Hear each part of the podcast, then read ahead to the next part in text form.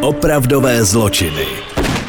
Ahoj, my vás zdravíme u dalšího dílu podcastu Opravdové zločiny. Dneska je to už jedenáctý díl, zdraví vás Ludská Bára.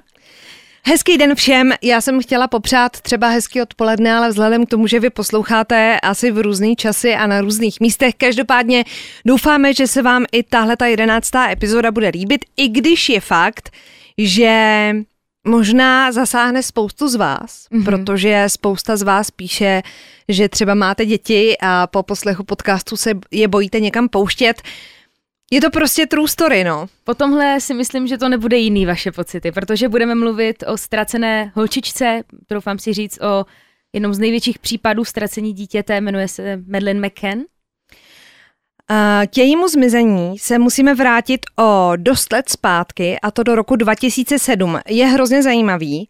Než začneme vyprávět příběh Madeleine McCann, tak v roce 2007, to znamená 13 let zpátky, mm-hmm. a brzo to bude přesně 13 let, protože k tomu došlo 3. května 2007, tak nevím jak vy, Schválně se jako zamyslete nad tím, jak moc jste vnímali případ toho zmizení, protože já mám za sebe pocit, schválně jsem si jako googlovala články z té doby, že k nám se ta publicita úplně nedostala. Ale jestli můžu já říct, mě v té době bylo 10 let Aha. a já si, ne že si to pamatuju, to bych řekla blbě, ale já si pamatuju, když mě bylo tak 11, tak já jsem si to googlila a hrozně jsem to prožívala s mojí sestřenicí, jsme to pořád vyhledávali. Třeba na mě, paradoxně, v 11-10 letech, tak jsem případ pamatuju. Ale nebylo to tady tak velký boom, třeba jak ve světě si myslím. Já, když jsem právě uh, si začala hledat nějaký detaily o tom, tak v tom zahraničí to žilo mnohem víc než u nás. Ale nicméně, pojďme na to.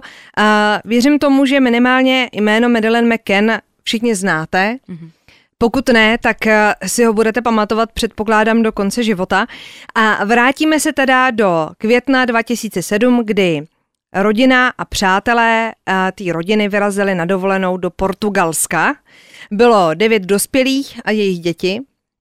Eh, byly to ve skrze páry, plus někdo tam byl jako lichý, ale tak tom bych se úplně nešťourala. Vyrazili do Portugalska, do Letoviska Praia de Luz, což je pobřeží Algarve a je to nedaleko Maroka, jako přes vodu. A rodinka i s přáteli bydlela v apartmánech. Měli tam klasický kids club. Když prostě vyrazíte na dovolenou, tak jak si představujete letovisko na dovolenou, tak takhle přesně to vypadá v Praia de Luz. Není to ničím jako výjimečný, ale prostě britská rodina spolu se svýma přátelema vyrazila na dovolenou. Zatím to začíná úplně v klidu. Začíná to naprosto idylicky.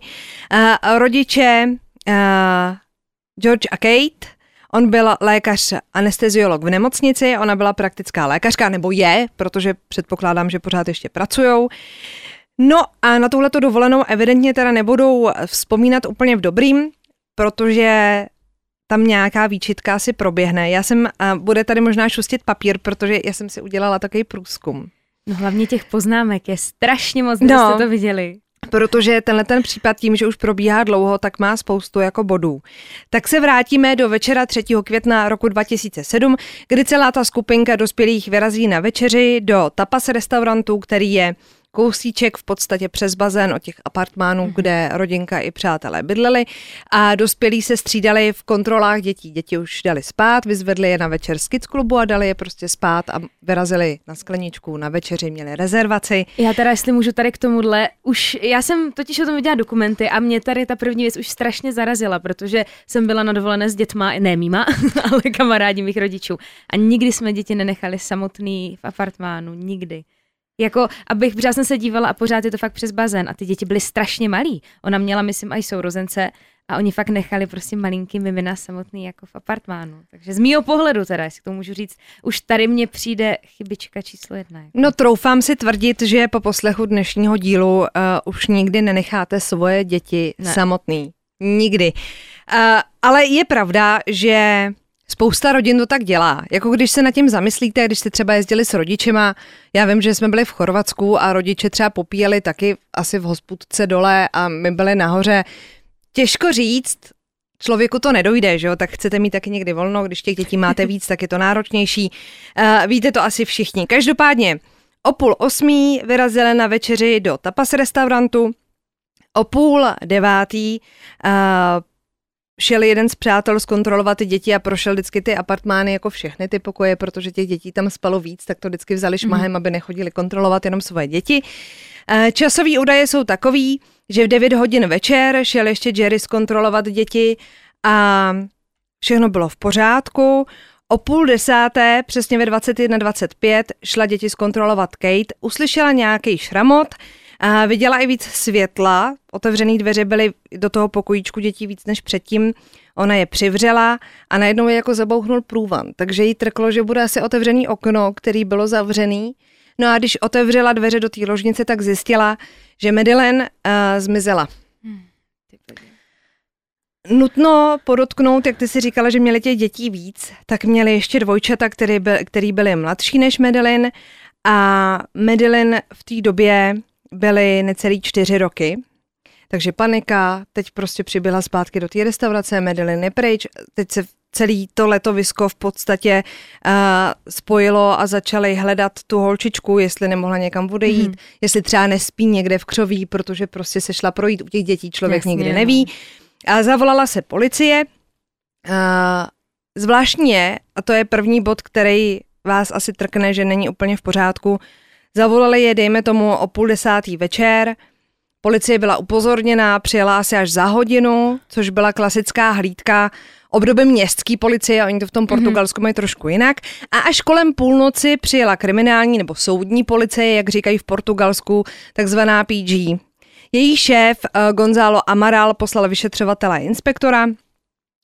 Sám vypovídal potom, že ten pokoj vypadal jako po výbuchu bomby, protože tím pokojem prošly prostě spousty lidí. Celý letovisko. Což mně není třeba jasný, hledáš jako dceru, v tom chvatu ti to asi nedojde, že by mohli kontaminovat ten pokoj. Mm-hmm. Sám Amaral říkal, že přistupovali k tomu pokoji, jako když dojde třeba ke krádeži nebo k vloupání, musíš vzít otisky, prohlídnout všechny důkazy a tak dál, ale těch stop a otisků tam bylo tolik, nehledě na to, že v tom apartmánu se střídají ubytovaný, uklizečka to nemusí uklidit úplně dokonale. No a teprve až eh, po půlnoci uzavřeli silnice příjezdový do Praia de Luz, takže pokud Medlin někdo Unesl. tu chvíli jako mhm. unášel, měl dost času odjet. Eh, důležitá svědkyně byla jedna z přítelkyní celé té skupiny Jane, která viděla okolo 21 hodin a 15 minut muže, který nesl dítě v dece a v pyžamu, který vypadalo, že spí. Mm-hmm. Což je bod, který je důležitý, ten si zapamatujte. Takže v první chvíli policie pátrala po muži, který odnášel dítě a hledalo další, hledali se další svědci, jestli ho někdo nepotkal, nemohli by ho identifikovat. A nepodařilo se. A v průběhu vyšetřování a už druhý den se sjeli do toho letoviska novináři ze Spojených států, Španělska, Velké Británie, protože rodina byla z Velké Británie, tak se o to zajímaly i místní média. A já to budu brát po dnech. Mm-hmm. Jo. Dva dny po jejím zmizení právě přijeli ty novináři, tři dny po zmizení zaměstnanec pumpy nedaleko Praia de Luz nahlásil, že viděl muže a děvče, která vypadala jako médií a než se policie začala věnovat záběrům z kamer, tak uh, to trvalo x hodin, takže ani jako nezabezpečila to místo v tu chvíli už ten muž i s tou Byl vždycky o krok napřed ten mohl být pryč. Lovce. Prostě ta jo. policie reagovala hrozně pomalu. V tu chvíli vstupuje do příběhu Robert Murat, což byl Brit žijící právě kousek od Praia de Luz se svojí matkou a rozváděl se se svojí britskou manželkou, mm-hmm. měl s ní malý dítě. A protože spousta policistů neuměla anglicky, tak aby se jako dorozumívali uh, s tou rodinou, s McKenovými, tak fungoval něco jako tlumočník a byl mm-hmm. prostě kruce a celou dobu jim tam jako pomáhal.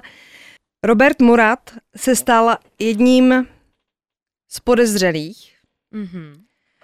protože jeho chování připomnělo policii případ Aina Hentleyho, který zabil dvě dívky ve Velké Británii. Napadlo to i ty média, mm-hmm. začali to jako řešit, že je to hrozně podobný, protože právě Ian Huntley byl celou dobu policii k dispozici, říkal, že ty holky viděli, šli jako okolo něj, on se s nima znal, snad i trénoval, Prostě a nakonec se Ne. ukázalo, že chtěl být jenom u zdroje toho vyšetřování a celou dobu byl pachatelem toho činu. Takže Robert Murat byl vyšetřovaný, eh, dokonce mu prohledávali dům, vyslýchali rodinu, teď jsi v pozici člověka, který chtěl teda pomoct, ale vlastně jsi podezřelá, takže mu odnesli počítač a další věci. To všechno probíhalo eh, v rozmezí 4 až 10 dní po zmizení Madeleine McCann.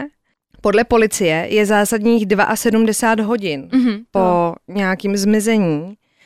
Problém je v tom, jak sám Amaral řekl, že pro portugalskou policii není zmizení dítěte trestným činem. To znamená, že k tomu přistupují jinak, než když třeba najdou tělo, nebo vyloženě ten čin je jako spáchaný.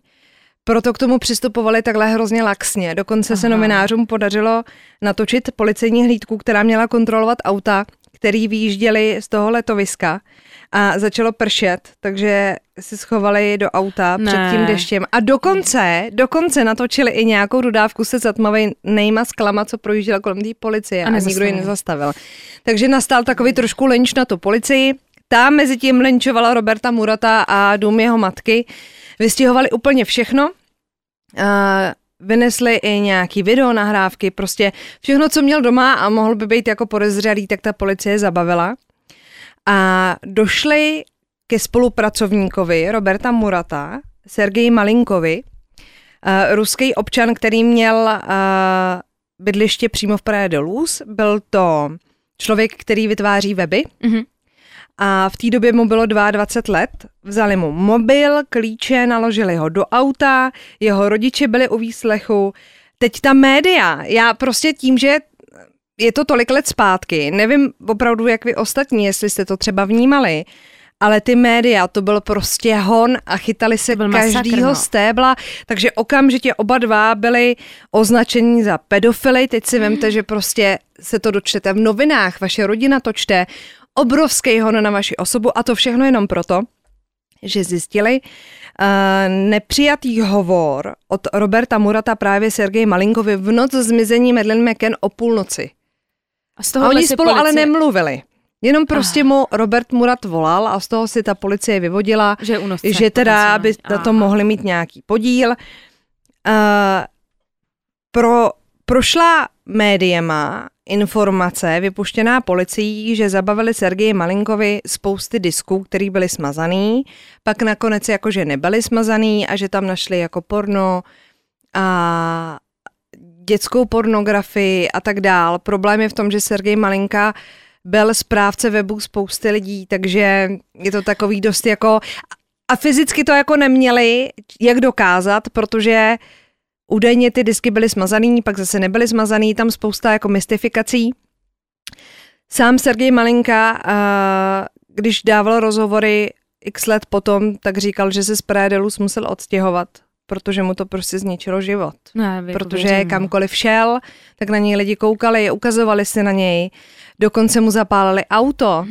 On tam vypovídá, že eh, si pořídil ve 22 první dražší auto a v němu tam na to nastříkali a, a, a na zem jako mluv portugalsky, protože si mysleli, že zapírá a kryje Roberta Murata. Mm. Prostě ty lidi se těžko říct, jestli by se jsme se zachovali jako jinak. Mhm, Když jo. se je člověk ovlivněný těma médiema a čte to každý den, tak tomu prostě lehce uvěří. K celému tomu případu uh, se dostává i britská policie Scotland Yard, ale jen jako v podstatě pozorovatelé, protože to je pořád v režii uh, té portugalské policie. Byl založený fond na nalezení Mary McCann, tam vložili 1,5 milionu liber. Dokonce přispěla i autorka Harryho Pottera J.K. Rowling. Ministerský předseda, premiér, všichni vystupovali v televizi ve Velké Británii, tam to byl hodně sledovaný případ a všichni jako uh, měli třeba trička Find Medi nebo Bring Medi Home, jako přivítej domů, prostě ta podpora byla obrovská.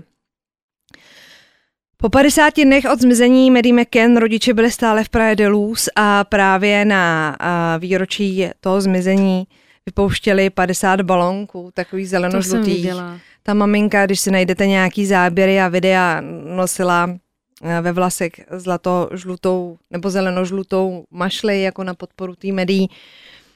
Dokonce se připojili i lidi po celé Velké Británii, ty média to jako natáčely, aby prostě se spojili tou mm-hmm. myšlenkou, že chtějí prostě vrátit uh, médií domů. Šéf firmy Topshop, která vyrábí oblečení, všichni známe, Philip Green, se rozhodl půjčit rodičům Maddie McCann svůj tryskáč, aby Nekecej. mohli lítat po světě a rozjeli takzvaný turné. Najali si i PR specialisty, což nám, teď si možná jako říkáte, je to jako přehnaný, ale jak Scotland Yard, tak všichni ty odborníci jim radili, nesmí se na tu holčičku zapomenout. Jo, furt se držet v podvědomí, že jsme tady. Jo. Jak říká klasik, nic není staršího než včerejší noviny, takže se na to jako zapomene a oni potřebovali to povědomí o té ztracené holčičce udržet v těch lidech. Takže lítali po světě a dělali tiskové konference, aby prostě připomínali těm lidem, ukazovali tu fotku a najděte nám médií a tak dál. Setkali se dokonce i s papežem, který jim požehnal. No, nicméně uh, problém byl ten, že Mary nebyla jediný ztracený dítě, samozřejmě. No. Podle uh, Patricie Cipriano, která je šéfou asociace pro pohřešované děti, bylo v té době 2000 pohřešovaných dětí. A postupem času ten zájem abnormální začal štvát ty v uvozovkách normální lidi. To jsem se právě chtěla na to zeptat, nebo ne zeptat, ale hrozně zajímavý, že zrovna tenhle případ no, získal právě, obrovskou... že ty lidi si říkali, no a kdyby se ztratilo nějaký normální dítě, který by nebylo jako z Velké Británie a rodiče neměli tolik známých, tak uh, Kdyby se věnovalo každému dítěti tolik pozornosti, tak už by se třeba našlo. Dokonce spočítali náklady na hledání devíti dětí v Portugalsku, který netvořili ani jedno procento nákladu na ne. hledání médií. Z celého světa pak přicházely typy, jakože v Maroku na pumpě viděli médií, turisti ze Španělska nahlásili, že médií viděli, a bohužel se dozvěděli pozdě, že je hledaná, takže to oznámili až později, tak v tu chvíli už pak ta holčička tam s tím chlapíkem, prostě se kterými viděli, nebyla. Je teď asi trošku blbý říct, že hledat na něčem zlým něco dobrýho, ale je to tak, protože díky tomu, že ta Marilyn tak hrozně zvedla tu vlnu té veřejnosti a toho zájmu o ztracený děti, tak se podařilo vypátrat takzvaný Wonderland Club, což byl klub pedofilů, měl vlastní pravidla, řád, bezpečnostní prověrku. Proběhla pak razie ve 13 zemích, našli 105 členů a fungovali samozřejmě někde na internetu, takzvaný dark web, no a tam vyselo 750 tisíc fotek dětí, který evidentně jsou zmizelí nebo prostě unesený a tak dál. Takže aspoň k něčemu jako došlo k tomu průlomu. Jasně, něco malého pozitivního na to. Do toho případu se pak tři týdny po zmizení médií vložila novinářka, která rozkryla případ Casapia. Tím je proslavená právě v Portugalsku. Casapia byla další pedofilní skupina a začala prošetřovat na vlastní pěst celý ten případ a našla hrozně moc chyb ve výpovědi těch rodičů. No. Takže se obrací ten zájem, protože pořád není žádný podezřelej, žádný jako podezření na to, že by ji unesli, respektive neměli žádný důkaz o tom mm-hmm. únosu. Takže třeba si sedla ke stolku v restauraci, ta pás, kde se, se dávala ta rodina každý večer a tvrdila, že je vidět na ten apartmán. Ona dokázala, že ten apartmán má boční vchod a na ten vidět od toho stolu není. Mm-hmm. Časová osa ve výpovědích úplně nehraje, protože oni tvrdili, že každých 20 minut jeden dospělý přišel prostě a šel se podívat na ty děti. A novinářka si spočítala tu cestu a v podstatě, když by každých 20 minut jeden přišel a jeden odcházel, tak se budou jenom střídat. Jasně, to by furt, jo, že by spolu ani nedokázali si tu toho stolu. Přišlo jí zvláštně Aha. i to, že na místo činu pustili hodně lidí, Otázkou je, když si ve stresu a ztratí se ti dítě, ale, ale nehrálo to úplně pro dobro těch rodičů. 68 dní po zmizení médií uh, byl jediným podezřelým stále Robert Murat a policie se rozhodla zaměřit právě na McKenovi. Kate třeba tvrdila, že bylo okno do kořán, když přijela policie, tak byla roleta stažená a ta šla stáhnout jenom zevnitř, takže jako Hmm. se ti ztratí dítě a ty stihneš zatáhnout roletu. Jo, byly Jo. tam takový jako nonsensy. A tak se portugalská policie, ale tristní je, že 68 dní po zmizení té holčičky rozhodla přivolat odborníka z Velké Británie, který má 30 letou zkušenost eh, se psy, kteří pátrají po krvi a po pachu mrtvého těla. Jo. Pes, který je vycvičený na hledání krve, tam je to jasný, protože samozřejmě, když se třeš podlahu, tak to může zatít pod prkna nebo pod nějaký šroubky a ten pes to ucítí. Mě teda zaujala hlavně pes, který pátrá po mrtvých tělech, protože ten pes, podle odborníků, ucítí to tělo i po 40 letech. Když ho zakopeš, pak ho vyjmeš z toho hrobu, tak ten pes ho ucítí i po 40 letech. Po 68 dnech je teda přivolali, než se dohodli s portugalskou policií, tak eh, odborník se psi přijel na místo po 89 dnech. Pes cvičený na pach mrtvého těla štěkala v ložnici Kate a Jerryho. Apartmánu 5A, kde bydleli v době zmizení Madeline. Pes na pach krve štěkal za gaučem v obýváku a protože ten apartmán byl místo činu, tak se přestěhovali do jiného apartmánu. Tak eh, ve vilce nebo v apartmánu, kde McKenovi bydleli po tom zmizení, tak reagoval pes na pach mrtvol u skříňky v ložnici a když otevřeli tu skříňku, celý to bylo zaznamenané na videu, našli hračku tý medí. Ah. Což už nám trošku zavání. Proběhl dokonce i test aut s těma psama, takže v garážích vyskládali auta Roberta Murata, někoho neznámého a auto, který viděla, si no. pronajali McKenovi po zmizení médií. Pes cvičený na pach ostatku označil pronajaté auto McKenových. Pes na krev taky, ta, ten štěkal v kufru. Což je hrozně zvláštní, protože si ho McKenovi pronajali až po zmizení té holčičky. Já teda, já Takže jsem to se- viděla, tady to, jak oni tam právě ti psi běhali za těma autama a já když jsem tohle viděla, tak jsem si řekla, ty brďo, je to jasný, kdo to udělal. A policie začala pracovat eh, s myšlenkou nebo s možností, že předávkovali médií třeba léky na spaní, dali jí moc paralenů, Jo, nechtěně. A nechtěně, prostě, aby ty děti spaly a byly v klidu. Že policii přišlo zvláštní i to, že tam v době hledání té médií všichni chodili a ty dvojčata mladší spaly. Neprobali, ne, Neprobudili se. Policie tím pádem rodiče vzala na výslech, jako první šla Kate, protože logicky tak je to ženská, tak doufali, že spíš zlomí, drželi tam 11 hodin. A pozor, tohle všechno probíhá pod dohledem těch médií, takže ti novináři stojí před policejní stanicí, čekají tam na vás prostě 11 hodin, stojí před vilou, kde vy bydlíte a pořád vás fotí a natáčejí. Samozřejmě, že chtěli tu publicitu, aby se o té médií vědělo, ale ve chvíli, Pocať, kdy pocať. ty prožíváš takovýhle peklo a za zadkem jsou ti pořád novináři, pořád se tě na něco ptají.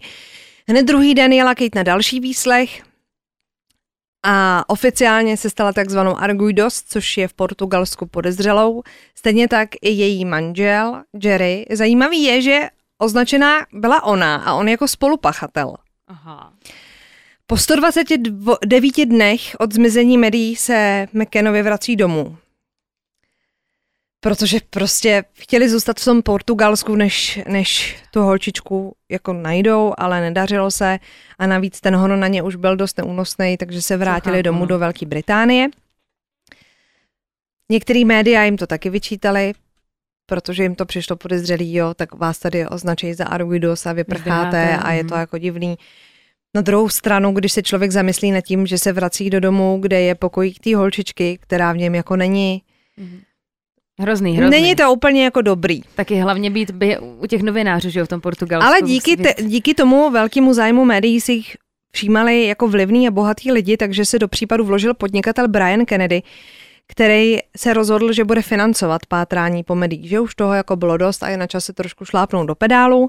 Najali si portugalského právníka, bylo to velký ESO, eh, bývalý novinář a vládní úředník z Portugalska se pak stal jejich novým PR, protože všichni se shodli na tom, že portugalský právní systém je jiný než ve zbytku Evropy, než ve Velké Británii, takže potřebovali lidi, kteří tomu rozumějí a naučí je jednat s nima, že tam prostě na ně úplně vyvolali hon a linčovali je tam a rozhodli se teda bránit své jméno, takže portugalský právník tam pracoval na tom, aby je osvobodili, aby, nebo osvobodili, aby očistili to jméno, aby mm-hmm. přestali být podezřelí.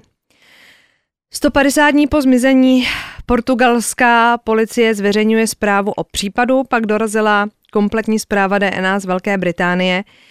Napřed byla předběžná, z který vyplývalo, že nějaký DNA médií, který bylo sebraný na místě, kde to označili ty psy, tam bylo logicky, v tom apartmánu médií bydlela, takže tam je jasný, že ji našli. Mm-hmm. V kufru auta už to zbudilo trošku větší vlnu podezření, protože už byla zmizelá, ale pak došla kompletní zpráva z Velké Británie a ten forenzní materiál, který se našel, se rovnal nule. Navíc to bylo tak namixovaný DNA. Tím, že Maddie je dcera Kate a Jerryho, kteří v tom autě jezdili, má dva sourozence. Mm-hmm. Víš, jako takže jo, se to chápu. namixuje a nebylo tam nikde nalezený čistý DNA, jenom Maddie. Tím, že tam jezdili rodinný příslušníci, je logický, že nějaký jo. podobný znaky to DNA mít bude, ale bylo hrozně pomíchaný.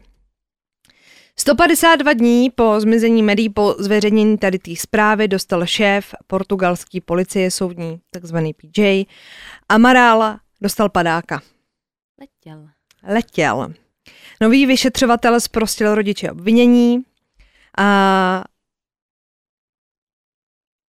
a rodiče se rozhodli najmout detektivy ze skupiny Metodo 3, jako Metodo 3, a ti začali pátrat trošku jiným způsobem, byli hodně známí, je to španělská vyšetřovací skupina mm-hmm. detektivů a jsou známí díky tomu, že jdou jako za hranice. Jo. Nebojí se toho úplně, jo, když, když cítí stopu, tak za ní jako jdou a tím, že to není policie, tak se nemusí držet úplně v mezích zákona.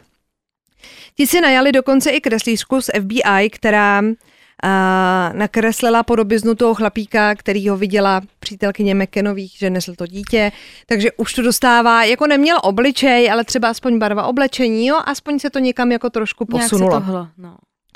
Detektiv Julian z metodo 3, já to budu říkat asi česky, aby jsme se do toho nemotali, uh, Strávil týdny v Portugalsku v Praia de Luz a začal pátrat právě po pedofilech v Praia de Luz. Proknepl si i Roberta Murata, i Sergeje Malinku.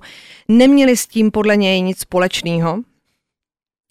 V roce 2004 uh, došlo k Praia de Luz díky tomu, že se do toho pustili metodo 3. No. Tak vyšťourali příběh, kdy v roce 2004, to znamená tři roky před zmizením Medellin, Zmizí osmiletá Joana z vesničky kousek od Praia de Luz. Žila s matkou a svým strýcem. Policie odvezla matku i strýce na výslech a ti dva se přiznali, že Joanu zabili, rozčtvrtili a schovali ji do ledničky. Ale objevily se fotky po výslechu té matky a ukázalo se, že hlavním vyšetřovatelem byl náš známý Amaral. Ale... A oba dva byli bytí a mučení u toho výslechu. Takže se přiznali ve své podstatě pod nějakým nátlakem. Podařilo se zjistit, že když seděli ve vězení, tak eh, spolu vězeň toho strýce No. Pak eh, svolal k rozhovoru právě s detektivem Julianem a vypověděl, že z matky té holčičky vylezlo, že tu holčičku prodala nějakému bezdětnému páru a že za to dostala dobře zaplaceno. A aby se to jako neprovalilo, že tam funguje takovýhle obchod v tom Portugalsku, tak je policie donutila přiznat se k činu, který jako neprovedli. Jo. Hrozný je to jako celý, ale podařilo se díky tomu jako rozkrýt, že tam funguje nějaký obchod s dětma, který ta policie vlastně jako neřeší, nemluví o něm. Jo. Jako ty, když jdeš někam na dovolenou s dětma, asi bys chtěla vědět, že tam probíhá něco takového. No, zvlášť takový letovisko vyhlášený. Tam. Přesně tak. 202 dní po zmizení pokračuje vyšetřování a detektiv Julian se dozvídá, že 7. května, takže čtyři dny po zmizení, Medlin obchází chlapík ty apartmány a ty baráčky s tím, že vybírá peníze pro sirotčinec. No. Vypovídá tam nějaká žena, kterou právě jako navštívil, že se pak potloukal i po tom letovisku, že jí to přišlo jako podezřelý, že se tak jako tvářil a že vybírá peníze na sirotčinec pro, pro děti, který osiřeli po britských rodičích. Nedává ani smysl, proč by měli skončit v sirotčinci jako v Portugalsku, že jo? No. no a detektivům se podařilo spojit tady tu svědkyni s kreslířkou, Mm-hmm. A měli portrét toho chlapíka, který obcházel a vybíral na ten údajný sirotčinec, což byl krok ku předu. No. Ona teda kreslila velice dobře. A o týden dřív, takže tři dny před zmizením médií, byl i v apartmánech, kde pak bydleli McKenovi. Podařilo se prostě najít ty svědky, kteří se s ním jako setkali, že vybíral ty peníze na ten sirotčinec. Detektivové zjistili, že žádný sirotčinec tam v okolí není, takže to bylo celý úplně jako vymyšlený. A že v den zmizení Medlin došlo ke čtyřem těmhle incidentům, kdy muži vybírali po Praia de Luz ty peníze. Na Takže obcházejí prostě chlapíci uh, to městečko, to letovisko a vybírají na neexistující sirotčinec, což vedlo detektivy k tomu, že evidentně ano, probíhá tam nějaký jako obchod s lidma, mm-hmm. s dětma a evidentně si tam někdo monitoroval ten terén. Yes. Ten detektiv Julian udělal strašný kus práce v tom, že se podařil, podařilo se mu dostat na takzvaný dark web, kam ty, když nemáš někoho známého, kdo se za tebe zaručí, se jako nedostaneš. Mm-hmm. Podle jeho slov se tam řeší úplně nejtemnější myšlenky a nápady a představy těch lidí a probíhá tam právě obchod s těma dětma. Hledal tam indicie, jestli médií třeba ukradli na objednávku, že dokonce Existuje na tom dark webu belgická síť pro únos dětí. Ne. A ty si můžeš jako objednat to dítě. To snad ne. Podle katalogu. Ale Mary tam nenašel. Každopádně podle těch úřadů obchod s lidmi vynáší 150 miliard amerických dolarů ročně v celém světě. Takže zjišťuješ, co se všechno děje kolem tebe. No a přestože byl blízko, mě teda se hrozně zapsalo do hlavy, když říkal ten Julian, že se dostal díky tomu vyšetřování na místa a zjistil o lidech tak hrozný věci, které už nikdy nedostane z hlavy. Hmm. Na čem se hmm. shodli všichni ti vyšetřovatelé, kteří dělají na nějakých úřadech pro týrání dětí a obchodu s dětma a pohřešování dětí, že zjistíte, že ty lidi mají takové svoje stránky, o kterých prostě nechcete vědět. Co se fakt děje, že? A přestože byla metoda 3 teda na dobré cestě, tak v roce 2008 to neštěně zaseknul šéf eh, Metoda 3, který podával rozhovory, že už mají žhavou stopu a už tuší, kdo to udělal a kdo médií unesl, aniž by to byla pravda. A to dalo McKenovým novou naději a zase atakovali novináři a tak dál, takže se všichni naštvali a z Metodo 3 ukončili spolupráci, protože to brali jako podraz, že vlastně vydají. Hmm. Takže skončili spolupráci na... s Metodo 3 v roce 2008, čili ve stejném roce, se najali takzvanou Oakley International, což měla být skupina, která je složená z bývalých agentů a policistů a vyšetřovatelů. Odstartovali operaci Omega, nakonec se zjistilo, že celou Oakley International vedl podvodník, který si za ty hmm. peníze užíval život. Dopadli ho, protože si rád údajně sbíral bonusové body v hotelích, kde bydlel, takže ho dokázal vypátrat. Na základě těch bonusových bodů skončil ve vězení jako podvodník a nakonec zemřel na krvácení do mozku, takže dobře mu tak. A mezi tím čas plynul, Rok po zmizení médií bylo vyšetřování v Portugalsku zastaveno. McKenovi byli oficiálně zproštěni viny, stejně jako Robert Murat. Ten dokonce vysoudil na tisku 600 tisíc liber. Což je jako hodně na druhou stranu za ty útrapy je to možná pořád málo, nesměješ, protože no. prostě musel se přestěhovat a on sám právě říkal, hele, když tě očistěj, když to všichni vemou zpátky, už jsi jako v myšlenkách zapsaný, těch no. lidí nějak zapsaný. Jeden rok a 82 dní po zmizení Maddie McCann Gonzalo Amaral, slavný šéf portugalský mm-hmm. PJ, vydává knihu. No. Problém je v tom, že v té knize prostě pořád stojí za myšlenkou, že to spáchali rodiče. Pořád, pořád, prostě pořád mele svou. A vydal si o tom knížku. Vydal knížku, pořádal tiskový konference, dokonce byl natočený jakoby dokumentární film, kdy on jako vyprávěl, jak si jako věci staly a mělo to asi hodinu a půl, koukala na to celá země a hmm. prostě pořád z toho tím McKenovi vylízali jako zloduši. zloduši, jako únosci, zabijáci vlastního dítěte. A nejhorší je na celé té situaci, což potvrdili sami McKenovi, že nejde o to, že je někdo jako osočil, ale jde o to, že tím, že se zaměřila ta policie na ně, tak, já tak vím. to vyšetřování nešlo nikam dál. Jo, že ten Takže ten čas, ano, měl čas Ten všecko, čas prostě no. plynul a úplně zbytečně. Dali celou věc k soudu a v roce 2009 soud zakázal prodej po tom soudním procesu a té knihy a nesměla se ani dotisknout, prostě konec. Mhm. Mezitím si najali v roce 2008 soukromí detektivy, z žádný velký skupiny, ale prostě evidentně je to furt jako stojí nějaký peníze a hledají nějaký způsoby, jak eh, pátrat po médií. Podařilo se sehnat svědectví lidí, kteří dvě hodiny po zmizení Medlin v Barceloně potkali ženu, která k ním jako přiběhla a ptala se jich, jestli pro ně mají to dítě.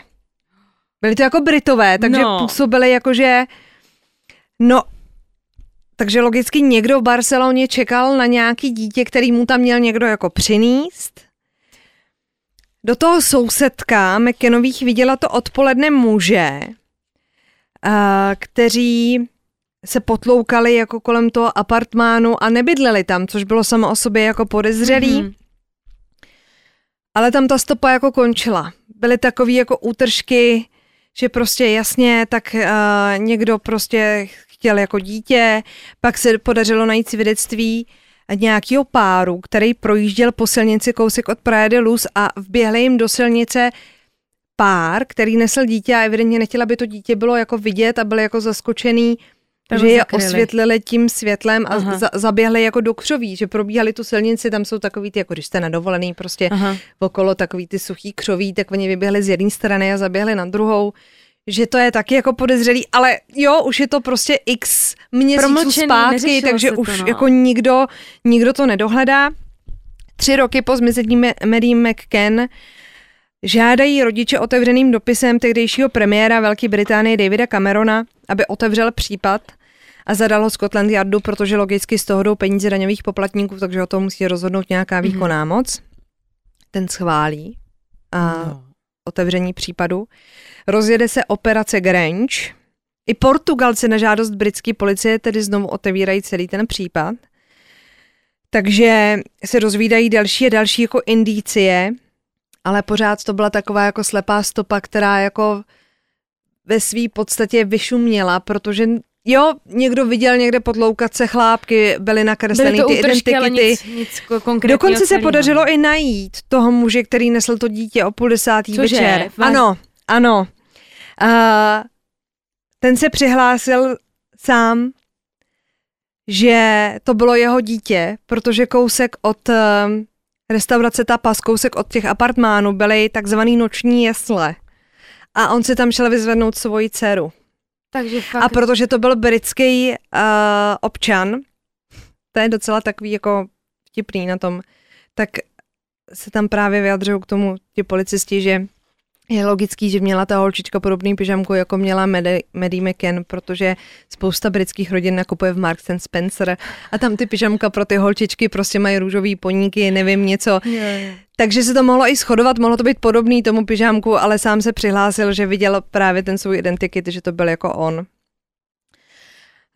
jako největší chybu tam odborníci teda hodnotí taky to, že každý večer měli, měla ta skupina těch rodičů médií a těch přátel udělanou rezervaci v restauraci tapas na půl osmou. Každý večer. Čímž dáš dopředu i indici těm lidem, kteří to tam obcházejí, že nebudeš doma. A když Portugalci vydali zprávu o vyšetřování uh, rodičům Mary, což mohli až když uzavřeli jakoby ten případ nebo odložili a už nebyli Arguido, nebyli podezřelí, tak uh, Kate McKenová našla fotku té knihy rezervací z té restaurace a dokonce byla poznámka u té rezervace, že to mají na ten večer proto, aby mohli vidět na ty děti, že jsou sami doma v apartmánu. Yeah. Což Takže neudělal úplně- někdo asi zjištně, neudělal to Já někdo vím, na no, schvál, ale- ale... že ta kniha rezervací ležela na tom baru a každý ji mohl vidět, kdo chtěl, takže jim dáváš jako další bod. I ty naráž pro únosce úplnej. Ale máme rok 2020, médií stále není, ale vyjadřuje se k tomu spousta odborníků. Eh, Když by se vám nechtěli pročítat ty články, nescháněla bych knížku a pana Amarala, která byla trošku zaujatá, ale opět se dostáváme k našemu oblíbenému Netflixu, který o tom natočil dokument, dokumentární seriál a vypovídají tam lidi, kteří právě pracují na, na případech ztracených dětí, ať už je to člen Scotland Yardu nebo člen FBI, shodují se na tom, že nesmíte nikdy ztratit víru. Dávají tam i příklady dětí, které se našly prostě třeba po 18 letech. Mhm. Takže to, co probíhá teď, je to, že se pořád upravuje identikit médií, protože stárne, je nesmysl hledat No. tříletou holčičku nebo čtyřletou skoro holčičku, když už jí teď prostě bude, teď to musím rychle spočítat, Je to 13 let, je to ne? 13 let, takže jí bude 17. 17. Odborníci, teď už ta počítačová technika je daleko, eh, tvrdí, že jednou musí dojít ke zlomu, protože teď už ta technika je opravdu tak daleko, že máme rozpoznávání obličejů. Oni dokáží upravit ten identikit podle obličejů těch rodičů, Mhm. že si dokážou srovnat, kdy jako malá, co měla po otci, co po matce a, a zestaršují to, takže už koluje identikit té médií, jak by mohla jako vypadat teď. A já teda m- musím říct, že jestli bych, aby jsme to nezakončili úplně jako depresivně, tak určitě bych si řídila heslem důležitý je mít víru, protože jednou se ta holčička určitě objeví, moc bych jim to přála No to je. a hrozně bych chtěla smeknout před lidma, který to vyšetřují. Během těch rozhovorů si dospělej prostě chlap tam rozbrečí, když vypráví o tom, jak třeba našli chlapečka, po kterým pátrali.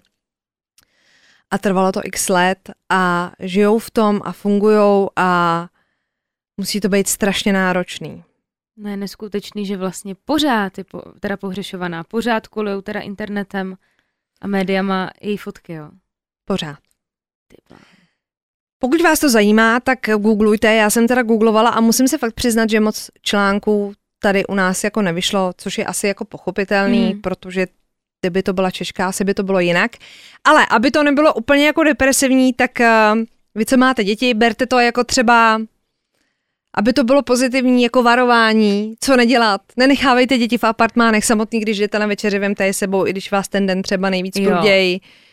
Nepište, kde přesně budete. Ano, anebo měňte aspoň svůj program, buďte trošku zajímavější, ať je to těžší. A no, je to prostě, tohle je hrozně těžký téma, tak doufáme, že jsme vás úplně nezahltili. Prostě buďte opatrní a opatrní na svoje děti, sourozence. Jak my všechny. říkáme, zůstaňte naživu, zůstaňte na svobodě a Tak. opatrujte se nám. Ahoj.